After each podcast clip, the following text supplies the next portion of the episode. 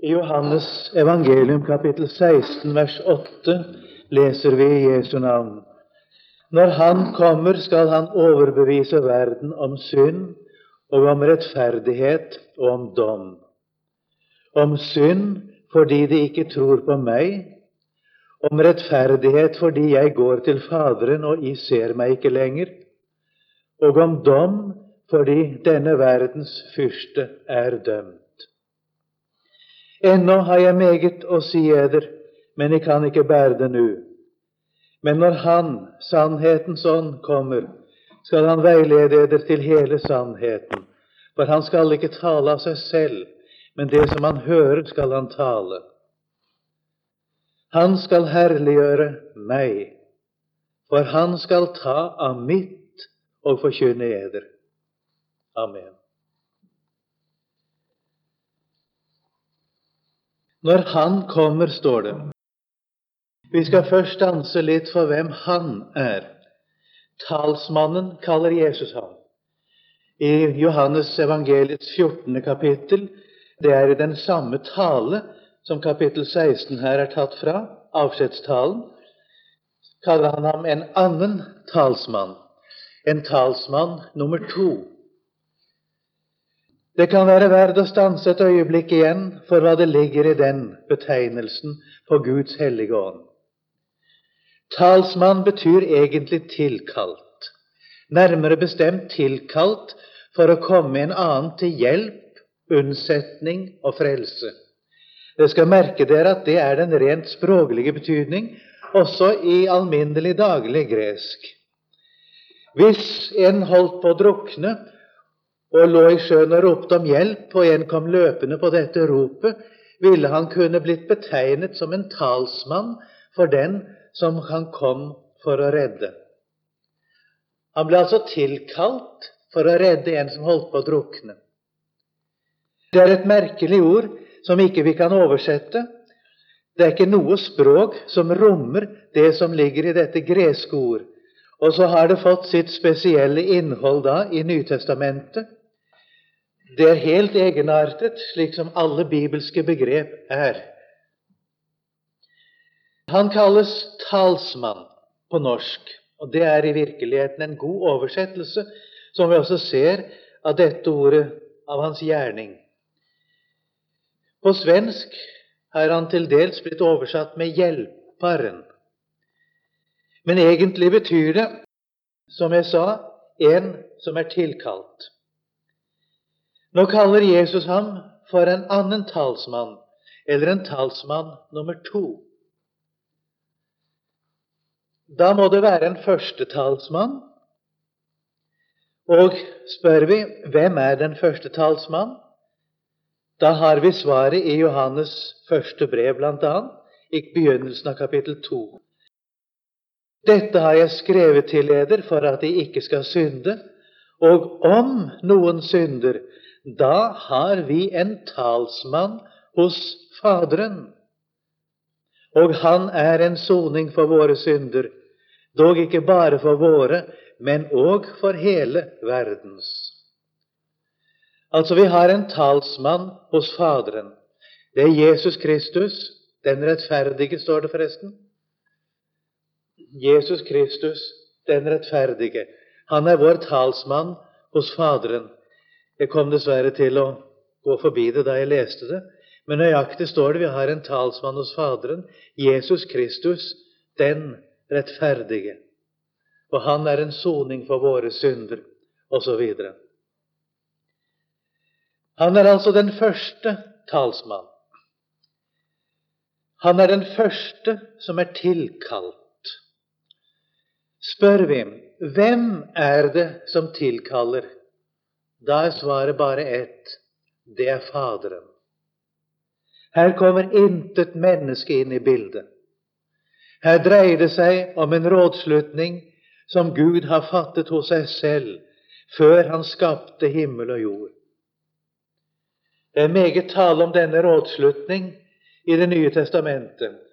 Og vi kan si noe om den fordi Jesus sier noe om den, og fordi apostlene også vitner om den. I denne rådslutning forstår vi Faderen har tilkalt Sønnen for å gå i vårt sted. Han er tilkalt til vår frelse, til vår redning, for å gå i vårt sted, som jeg straks skal prøve å si litt mer om. Han er også fremdeles i vårt sted. Han åpenbares i dag i himmelen i vårt sted. Han er den første.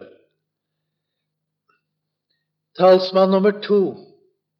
Han er tilkalt for å være i vårt hjerte.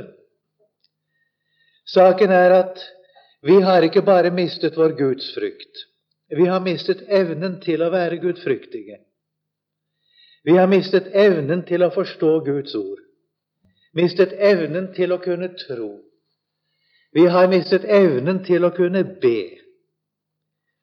Det er ikke stoff i oss til å være kristne. Og hvor meget enn Jesus hadde gjort for oss, ville ikke det komme oss til hjelp hvis ikke det var fordi det var en annen talsmann, Guds hellige ånd. Denne talsmann, han er Gud selv, på samme måte som Sønnen er Gud, og som Faderen er Gud. Der hvor talsmannen er, Guds hellige ånd, der er samtidig også både Faderen og Sønnen.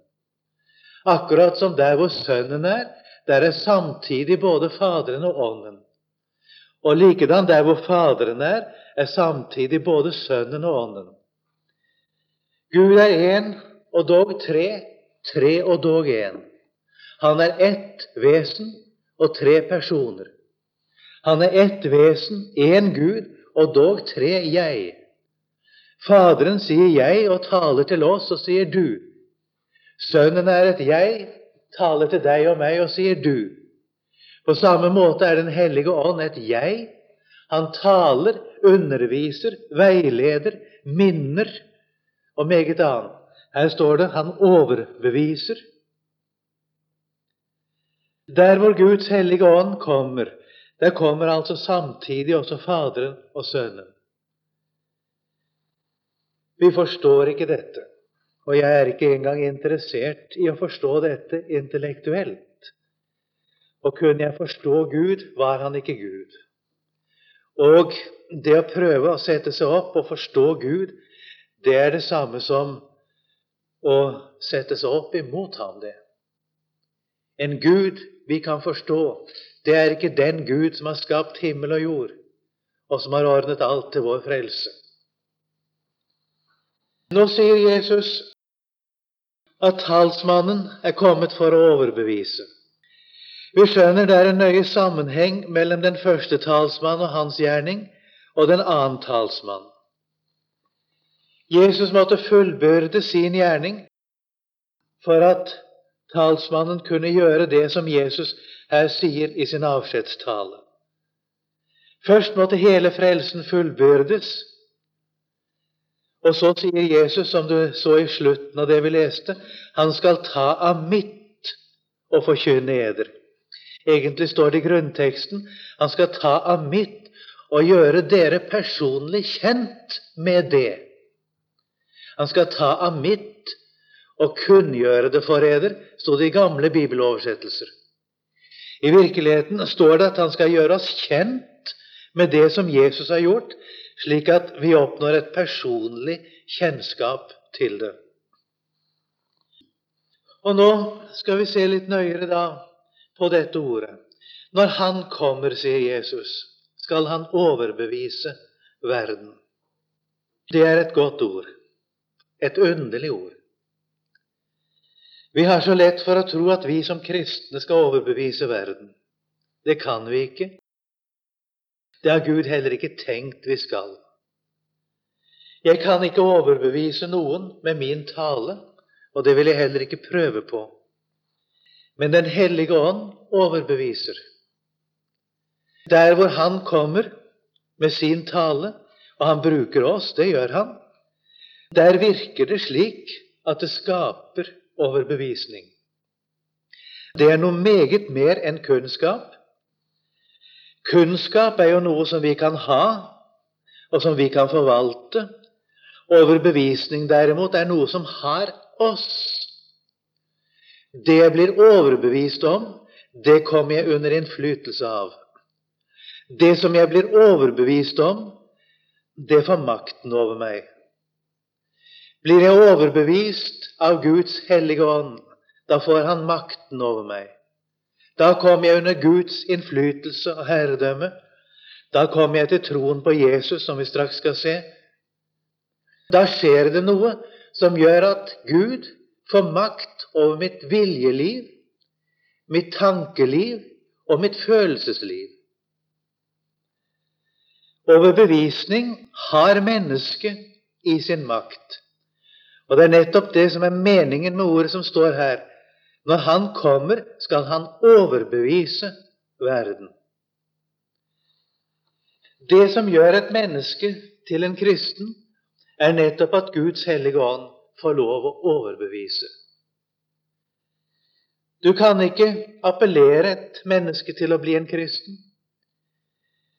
Og et menneske kan ikke gå hen og bestemme seg for å ville bli en kristen, selv om vi fra en side sett må si at det er en god bestemmelse om en fatter en slik bestemmelse, fordi det bringer ham under Guds ords innflytelse. Og det bringer ham under Den hellige ånds overbevisning. Derfor er det en god bestemmelse. Men det gjør i og for seg ikke noe menneske til en kristen. Men det at Guds hellige ånd får overbevise, det gjør et menneske til en kristen. Det frelser et menneske. Det forener ham med Jesus, og det gjør at han når målet i det fullkomne Guds rike. Så sant han da ikke setter seg opp imot Guds ånds gjerning, motstår den og avviser den. Overalt hvor evangeliet forkynnes, sier professor Odland, tar Den hellige ånd og legger ordet inn til hjertene. Og så sant det da ikke avvises i vantro, kommer det til å frelse den som hører det. Det er meget godt sagt. Du skal ikke streve med deg selv for å bli en kristen, heller ikke for å leve som en kristen. Det er Den hellige ånd som gjør verket både i oss og gjennom oss. Ved Den hellige ånd bor jo Jesus selv ved troen i våre hjerter. Den som har Guds ånd, han har Jesus, akkurat som den som har Jesus, har Guds ånd. Nå skal vi se litt videre på det Jesus sier om den overbevisning. Han skal overbevise verden, ikke bare de troende. Han fortsetter sin overbevisende gjerning hos oss etter at vi er blitt kristne. Men nå taler Jesus om at han overbeviser verden. For meg står det så enkelt. Jeg skal overfor verden bære frem det budskap som Guds hellige ånd taler til meg gjennom ordet. Og så blir det Guds ånd som gjør gjerningen, ikke jeg. Så sies det videre hva han overbeviser om. Det er om synd, om rettferdighet og om dom. Og det sies hvorfor, eller i hvilken hensikt, han overbeviser om dette. Der står det om synd fordi de ikke tror på meg. Vi har lett for å tenke at Guds ånd overbeviser om synd, overbeviser oss om synd fordi vi er syndere. Vi har også lett for å tenke at Guds ånds overbevisning går ut på å vise oss denne hin synd, at vi har mange synder og har meget å bekjenne. Og jeg vil ikke uten videre avvise det at det også er inkludert i Åndens gjerning, det òg. Men for å se synder, se at jeg gjør galt, trenger jeg ikke Åndens overbevisning. Jeg kan se svært meget galt hos meg selv. Jeg ser at jeg er ikke feilfri. Og jeg ser hos meg selv at jeg kan ha meget å be andre om tilgivelse for også. Det har jeg sett opp gjennom årene i mitt eget liv. En behøver ikke Guds ånds overbevisning for å se det. En kan se meget av det, i hvert fall. Men det er noe vi ikke kan forstå. At det som gjør det galt med oss, det er at vi ikke tror på Jesus. Feilen med oss er den at vi ikke tror. Et menneske er ikke fortapt på grunn av sin synd, men han er fortapt fordi han ikke tror på Jesus. Det er vanskelig å få se. Det ser vi ikke av oss selv. I det hele tatt det at jeg begynner å forstå at det er galt med meg på den måten at jeg må frelses, det kan jeg ikke ta av meg selv. Det at jeg ikke bare er en stor synder, og at det er meget galt med meg, men min situasjon er i virkeligheten håpløs. Aldeles totalt håpløs. Selv om jeg bare ser på det beste i mitt liv, så ser jeg at min situasjon er håpløs. Jeg behøver ikke tenke på de verste ting jeg har gjort engang. Min situasjon er håpløs i meg selv. Det viser Guds hellige ånd meg, og det viser Han meg for at jeg skal tro på Jesus. Hva er det for noe som er skjedd i Jesu forsoning? Det er vanskelig å forklare. Det er noe ufattelig stort som er skjedd. Jesus, Guds sønn fra evighet, er blitt menneske. Han er blitt talsmann nummer én, som vi snakket om. Han kom, og han kom for å ta på seg det som vi er. Han er, som det står om han, den førstefødte fremfor enhver skapning. Det er et vanskelig ord å forklare, men det betyr at Faderen ser hele menneskeslekten i sin sønn. Alle skapninger ser han i Sønnen. Han står der fremfor enhver skapning. Det som gjelder ham, det gjelder hele skapningen. Da Jesus døde, eller da han led og døde, var det ikke et enkelt menneskes lidelse. Det er ikke en martyrdød. Det er ikke denne voldsomme tortur som f.eks. korsdøden er. Det er ikke det som er det svære. Det er mange mennesker som er torturert både på den måten og kanskje enda verre måter, menneskelig sett. Men det er noe med Jesus som gjør ham helt enestående. Jesus lider alt. All menneskelig lidelse er i Jesu lidelse. All dom over synden er i det som han gjennomgår. Hele Guds krav, det ligger på ham det som det er tale om i Romerne 8,3. Det som ikke kunne fullbyrdes eller utrettes på oss fordi Guds hellige lov blir maktesløs, fordi materialet i oss svikter, det blir overført på Jesus.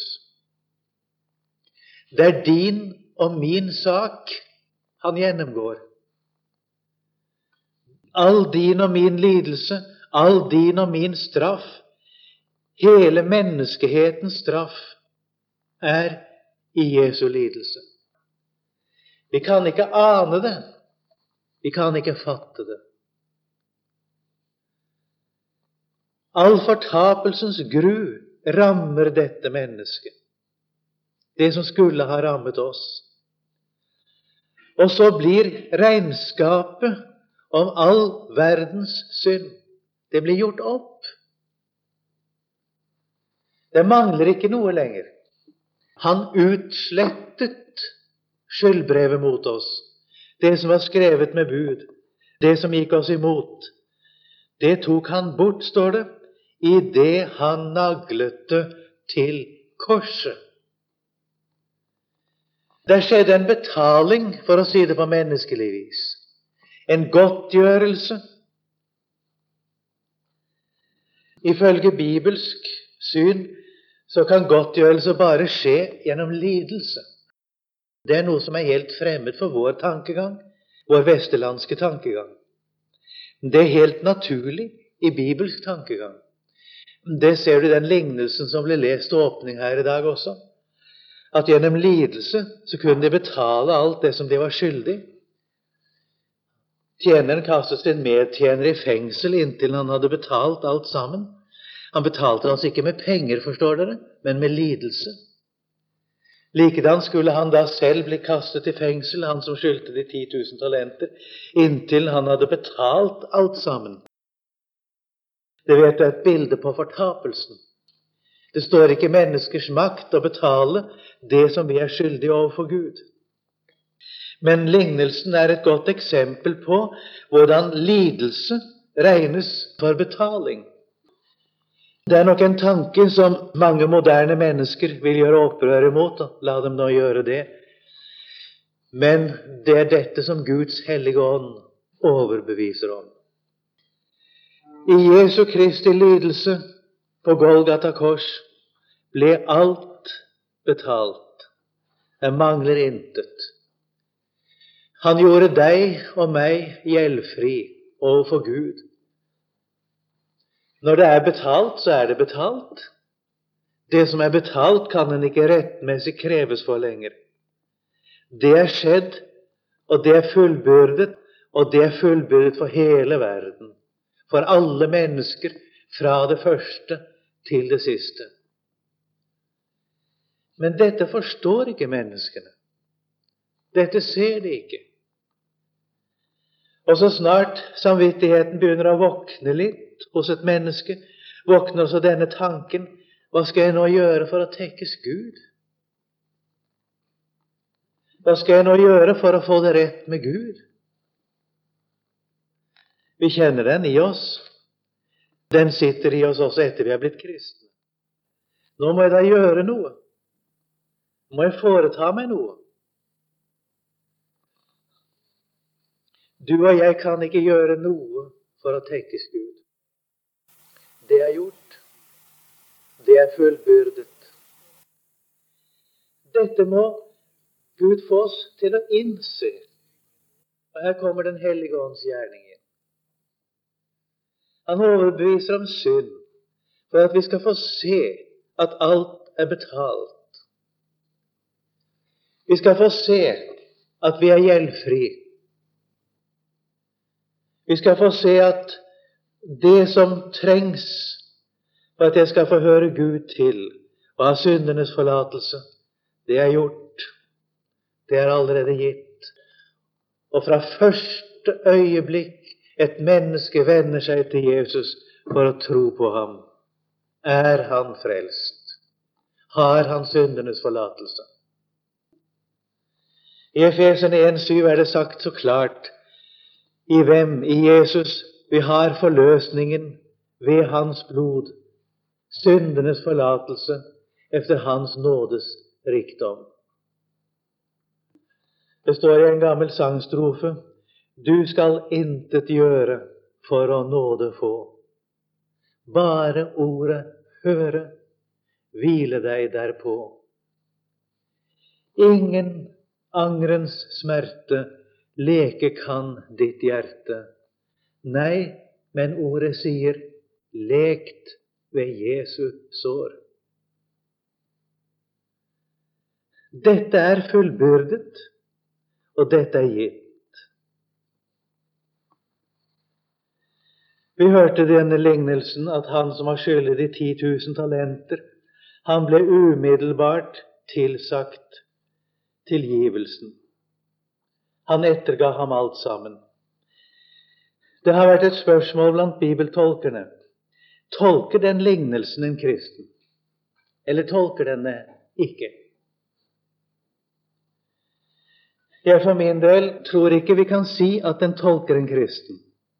Den tolker et vaktmenneske som får tilsigelsen i evangeliet, men ikke tar imot den.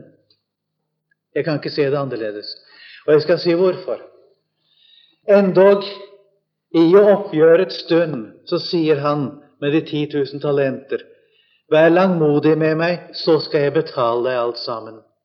Og du skjønner, der ligger litt av lignelsens poeng, som vi har lett for å overse. Det sier ikke et menneske når han blir overbevist om seg selv. Han må si som så at Herre, jeg er deg skyldig, evig skyldig, og kan aldri betale deg. Jeg kan arbeide meg til døde. Jeg greier ikke det heller. Men om jeg kunne det, da hadde jeg ikke betalt deg. Hva jeg vil gjøre, om jeg gjør mitt aller beste, har jeg dog ikke gjort mer enn jeg var skyldig å gjøre, og kan ikke betale deg. Og Her bruker reformatorene ofte det ordet i Lukas 17, i vers 10. Således skal I, når jeg har gjort alt det som er eder pålagt, si:" Vi er unyttige tjenere, vi har bare gjort det vi var skyldige å gjøre. Sett at du kan gjøre alt hva loven krever av deg. Du kunne dog ikke gjøre godt igjen hva ondt du hadde gjort. Med ditt beste kan ikke du komme lenger enn å gjøre hva du var skyldig å gjøre. Og så er sannheten om oss den at ingen av oss har gjort vårt beste. Ingen av oss er i stand til å gjøre vårt beste. Og når vi står for Gud i regnskapets stund, og Den hellige ånd får gjøre den gjerning som her er tale om, overbevise verden om synd, da kan et menneske nettopp ikke si Vær langmodig med meg, skal jeg betale alt sammen.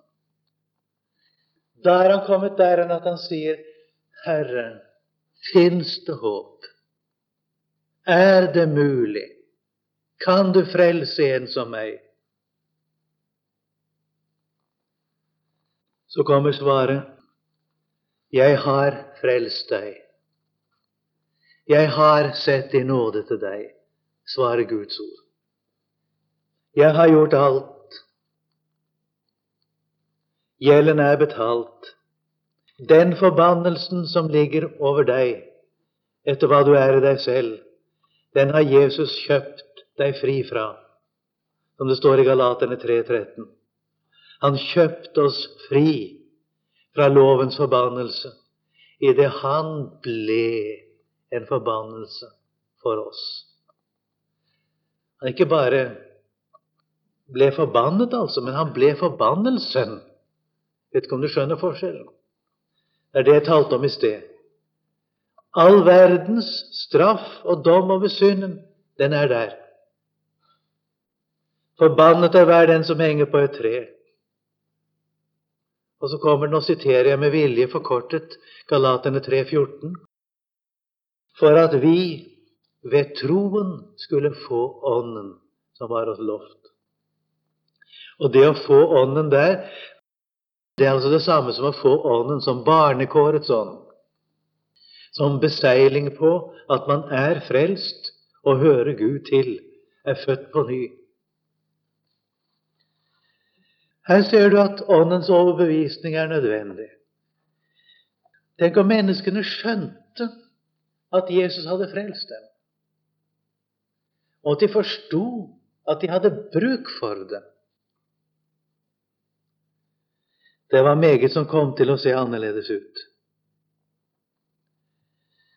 Da vi hørte denne lignelsen fra Matteus 18 til å begynne med, så kom vi til å tenke på en lignelse som Rosenius bruker. Er, eh, det er vel kanskje med tanke på den lignelsen han har laget den, men den er laget av Rosenius.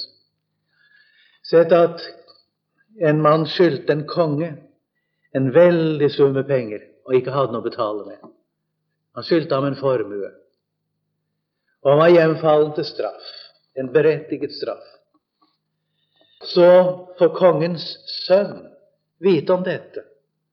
Han ynkes over mannen, og så går han hen og tilbyr å betale for ham, og betaler ham og gjør ham fri. Men så passer ikke lignelsen videre. Da gjør Rosenius en helt annen anvendelse. Så sier han da blir denne mannen så takknemlig han blir så lykkelig og fri. Og han har trangt å vise sin takknemlighet og gjøre noe for denne konge som har ettergitt ham alt. Men hva skal han gjøre? Det er ingenting denne kongen hadde bruk for. Sett så det at denne kongen, for at mannen skulle få lov å gjøre noe for ham, setter ham til å spikke fliser eller stikker. De brukte jo det den gangen. Han skulle spikke stikker. Ja, så gjør han det, og det gjør han med glede. Tenk deg da om denne mannen skulle komme en dag og si til kongen ja, i dag har jeg vært flittig, i dag har jeg spikket så og så mange stykker. Tror du det vil gjøre meget inntrykk på kongen? Du skjønner hvor han vil hen.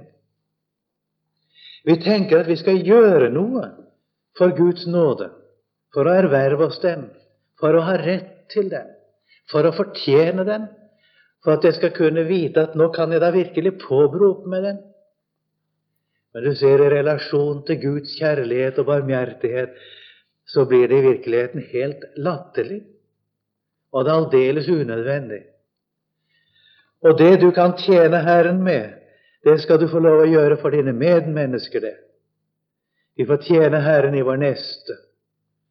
Det var godt det sitatet vi hørte fra Luther, at troen bringer oss inn til Gud, og så bringer kjærligheten oss ut igjen til våre medmennesker. Det er riktig, det. Det neste som står om Åndens gjerning her, er at han skal overbevise om rettferdighet. Og merk deg der fordi Jesus går til Faderen, og vi ser ham ikke lenger. Hva er det som ligger i dette at han går til Faderen? En del hadde jeg talt om på veien fra avskjedssalen der og til Faderen var det Jesus gikk om Getsemane og Golgata. Men der gikk veien også om oppstandelsen og himmelfarten. Og her kommer vi inn på det som apostelen senere henviser til i det ordet jeg leste fra hans første brev, kapittel 2. Vi har en talsmann hos Faderen, en som åpenbares der i vårt sted, og en som gjelder som om vi var der selv. Vi gjelder i ham, og han er rettferdig på våre vegne. I Efeserbrevets annet kapittel er det sagt fra vers 4 til 7. Vi er oppvakt med ham, jeg siterer ikke det hele, og vi er satt med ham i himmelen i Kristus. Jeg har lest det ofte her i Kilden. Da Jesus sto opp av graven, da sto jeg opp av graven i ham. Det er mitt liv som står opp av graven. Da Jesus tok plassen ved Faderens høyre hånd, så ble jeg plassert der. Vi, står det, er satt i himmelen i Kristus Jesus. Du som er her nå, jeg vet ikke hvordan du føler det denne stund. Det er slett ikke sikkert du føler det så godt. Du er satt i himmelen, du også. Du har en representant ved Faderens høyre hånd. Og hvis du vil vite hva du har å møte Gud med, da skal du se på ham. Det vil si, se på det som Ordet sier om ham. Du har det å møte Gud med som Han gjelder for ved Faderens høyre hånd. Han overbeviste om rettferdighet fordi Jesus er gått til Faderen. Og vi ser ham ikke lenger.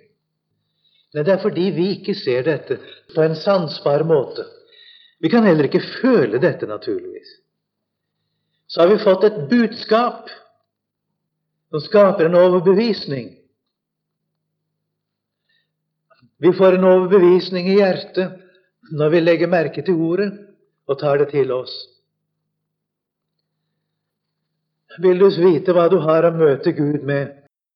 Da sier jeg igjen, se på Jesus slik som han er ved Faderens høyre hånd, for der er du satt.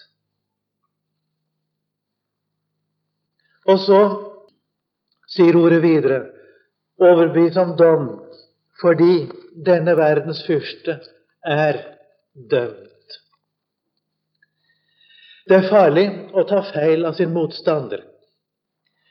Det er farlig å overvurdere ham, og det kan være farlig å undervurdere ham også. Det som kan være farlig for oss, det er å tro at djevelen skal kunne seire over oss. For det kan han ikke, vel å merke, så sant vi tror på Jesus.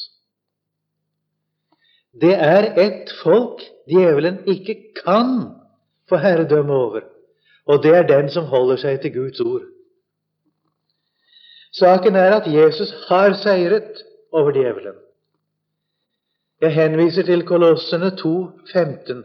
Han avvæpnet maktene og myndighetene og stilte dem åpenlyst til skue idet han viste seg som seierherre over dem på korset. Det stilte åpenlyst skue, det betyr egentlig han stilte dem frem i deres nederlag ved å vise seg som seierherre over dem på korset.